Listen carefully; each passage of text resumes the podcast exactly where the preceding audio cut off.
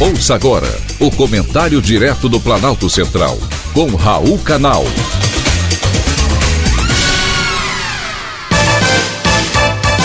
Queridos ouvintes e atentos escutantes, assunto de hoje: anciões modernos.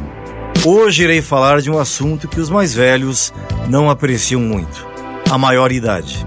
Ou será melhor idade? Nenhum dos dois termos é o adequado.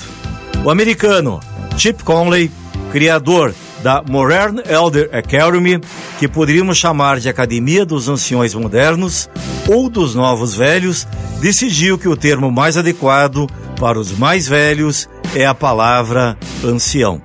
Sua proposta é fazer uma ressignificação da meia-idade. Segundo ele, ancião no sentido sociológico do termo é o indivíduo maduro, que assume o papel de conselheiro e transmissor da cultura local. O que eu mais gostei é o que ele chama de conexão. Dividir com os outros as vivências acumuladas. Sabedoria não se ensina, se compartilha, costuma dizer. Concordo 100%. Conley cobra salgadíssimos 700 dólares por um mês de curso em que ele endossa quatro pilares importantes para os mais velhos: foco, ou seja, exercícios de mente e de concentração para buscar o equilíbrio e deixar o cérebro afiado. Aprendizado, com leitura e cursos em diversas áreas, e reflexão através da criação de um diário. O tempo passa, o corpo não é o mesmo, assim como a libido. As doenças crônicas nos rondam, as opções profissionais rareiam, assim como os cabelos. O que fazer nos próximos 10, 20 ou 30 anos. Precisamos de tempo para processar as mudanças e, principalmente, identificar uma direção a seguir. No entanto, falamos muito pouco dos sentimentos de angústia e de apreensão que nos assaltam nessa fase da vida.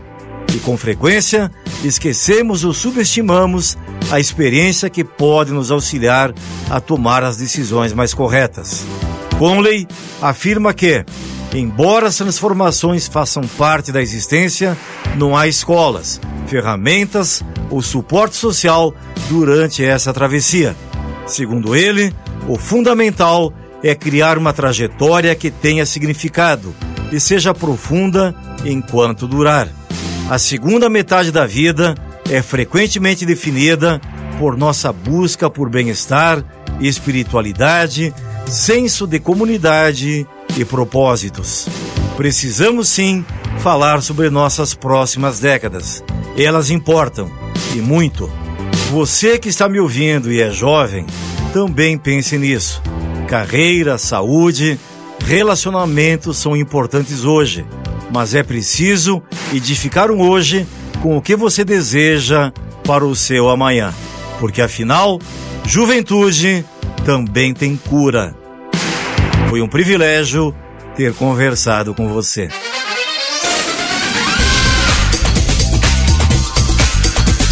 Acabamos de apresentar o Comentário Direto do Planalto Central, com Raul Canal.